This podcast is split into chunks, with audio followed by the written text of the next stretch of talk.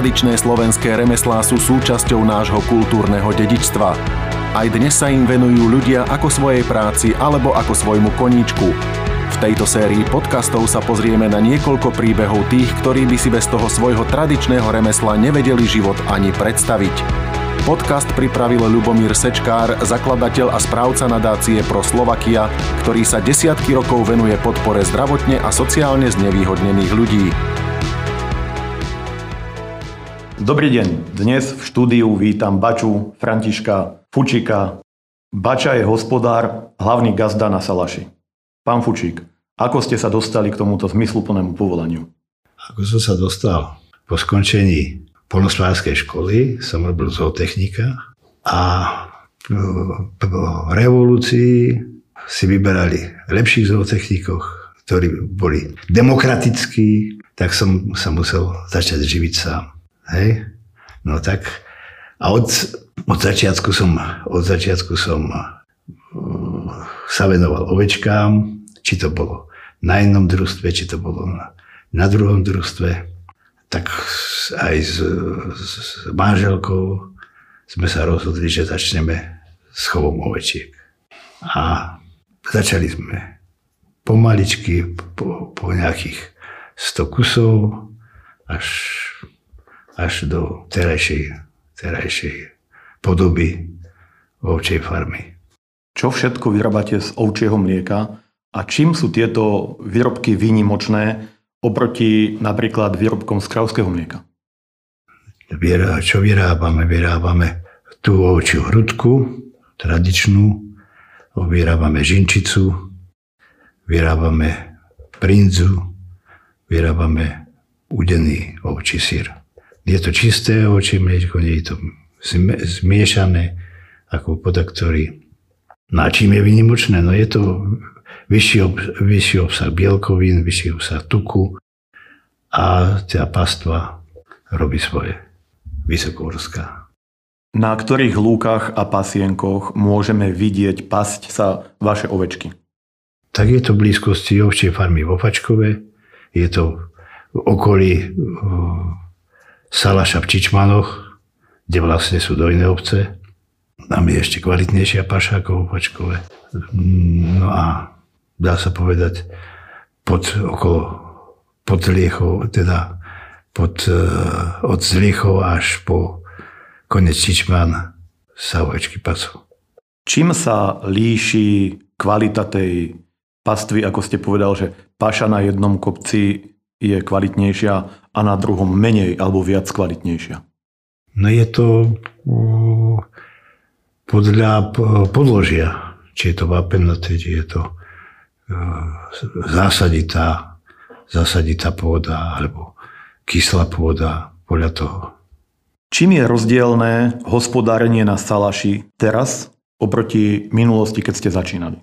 No, myslím si, že v minulosti, keď sme začínali, tak to bolo viacej aj podporované, viacej podporované, či to bolo, či to bolo na pôdu, či to bolo už na ovčiu vlnu, či to bolo na ovčie mlieko a napríklad ešte za, keď poviem príklad, za, za socializmu boli tzv. diferenčné príplatky. A tam, bol, tam bolo nutené, aby teda, aby ten polospodár produkoval lebo na tržby dostával diferenčné príplatky. Teraz je to trošku ináč. Práca na Salaši je určite fyzicky náročná. O koľkej ráno začína váš pracovný deň a o koľkej sa končí? No začíname, začíname okolo 4. ráno no a končíme večer okolo 8. 9. keď sa robí, keď sa robí okolo sena, senáže, vyrába, keď sa vyrába krmivo do tmy. V lete to je aj do desiatej. Aj, aj do polnoci sme už koľko razy boli. Pri takomto náročnom poslani máte čas aj na bežný rodinný život? No, tak to je problém. To je problém.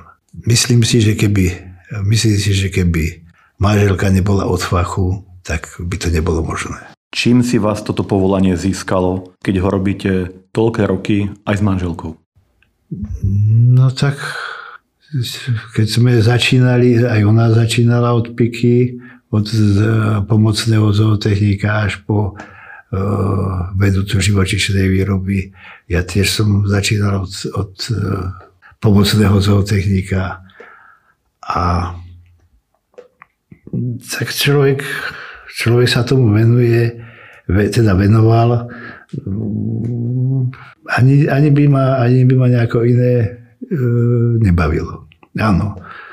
Po to, po, ako som spomínal na začiatku, po tej revolúcii som robil všeličo. Aj obchodného zástupcu, aj e, sme mali firmu, ktorá nakupovala nejaké veci, predávala veci. Ale tak to je, to, takéto, takéto to nás nebavilo. Aké plemena ovečiek chovate? Chovate jedno, dve, alebo ste zameraní iba na nejaký úzky okruh oviec?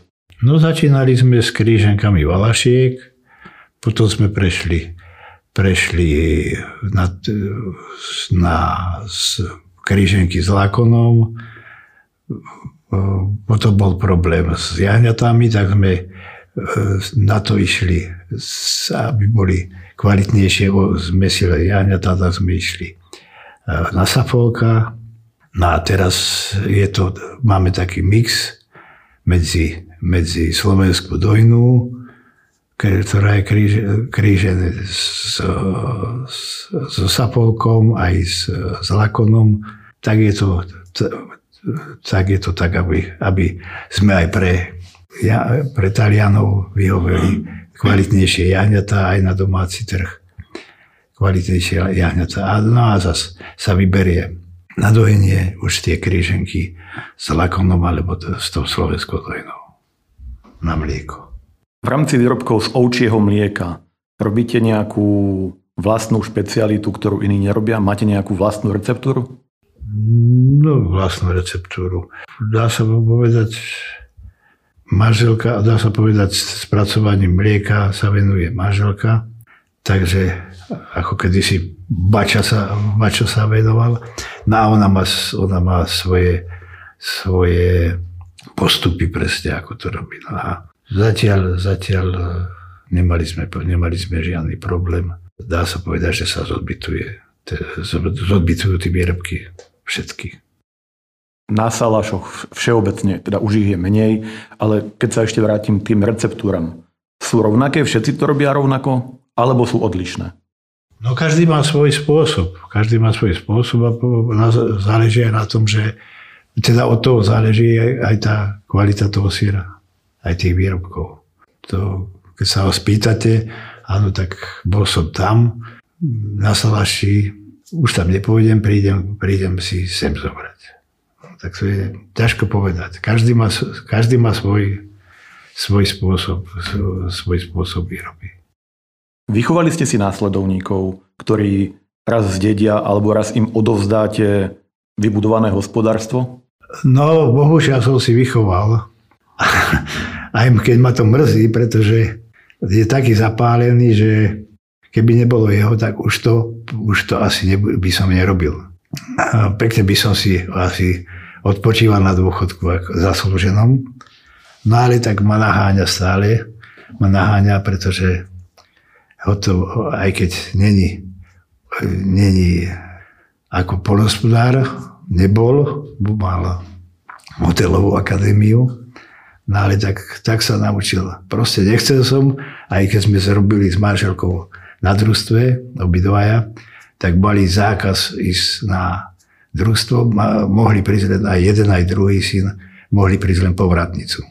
A bohužiaľ, jeden, jeden, jedného to úplne chytlo a druhý, druhý sobota, piatok, sobota, nedela, alebo keď má dovolenku, takisto robí, okolo, robí na farme. Čo by bolo potrebné, aby naše lúky a naše hory boli raz zasplné stát oviec, ako to bolo v minulosti? No, viete, čo to je ťažká, ťažká otázka, veľmi ťažká, pretože či je to, či je to o podpore chovu oviec, či je to uh, názor ľudí, hej, názor ľudí na, na tom vidieku. No a ďalšia vec, ďalšia vec je to ľudia ku tomu, ku tým ovečkám.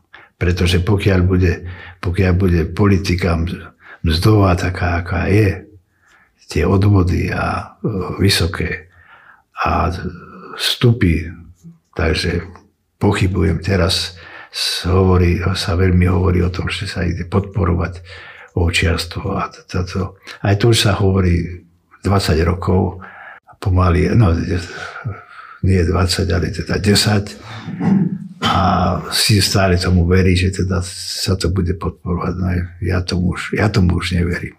By bolo zázrak, by museli veľmi, veľmi tú politiku, podpornú politiku sa zamerať na to živočišnú výrobu, aby nie, ako teraz sa tvrdí, že, že sa zvýšia ovce dvakrát, teda dvojnásobok. Ja hovorím, keď zvýšia, tak aby sa udržali tie ovce, nie aby sa udržať, aspoň udržať.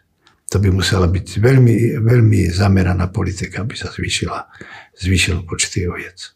Koľko ste mávali v minulosti ovečiek a koľko máte dnes?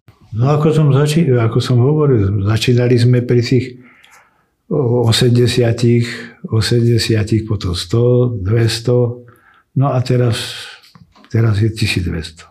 Boli vaše výrobky niekde na výstave alebo boli niekde ocenené? Viete čo, nechodíme ani na, ani na výstavu, ani od, na oceňovanie. E, to, že ich je, že ich minieme, tak sa hovorí sami o sebe. Takže pre vás je najväčším ocenením to, že sú o vaše výrobky dopyt a záujem. Áno. Je, je o to záujem, takže nemusíme, nemusíme ich propagovať, nemusíme. Má asi, má asi na internete stránku na, na výrobky, áno, čo si, čo si to pomohlo, ale kto, keď raz príde, tak už chodia, chodia častejšie ľudia. Kde sa môžeme k vašim výrobkom dostať? Kde si ich môže bežný človek e, zadovážiť alebo kúpiť? No je to buď tu na farme, alebo e, v rajci, v rajci, e, v potravinách a kde ešte, no aj reštaurácie, reštaurácie beriem. Tento podcast vznikol vďaka programu Kultúra z nevýhodnených skupín v rámci projektu Podnikanie zdravotne znevýhodnených v oblasti tradičných slovenských remesiel, ktorý podporilo Ministerstvo kultúry Slovenskej republiky, sekcia kultúrneho dedičstva.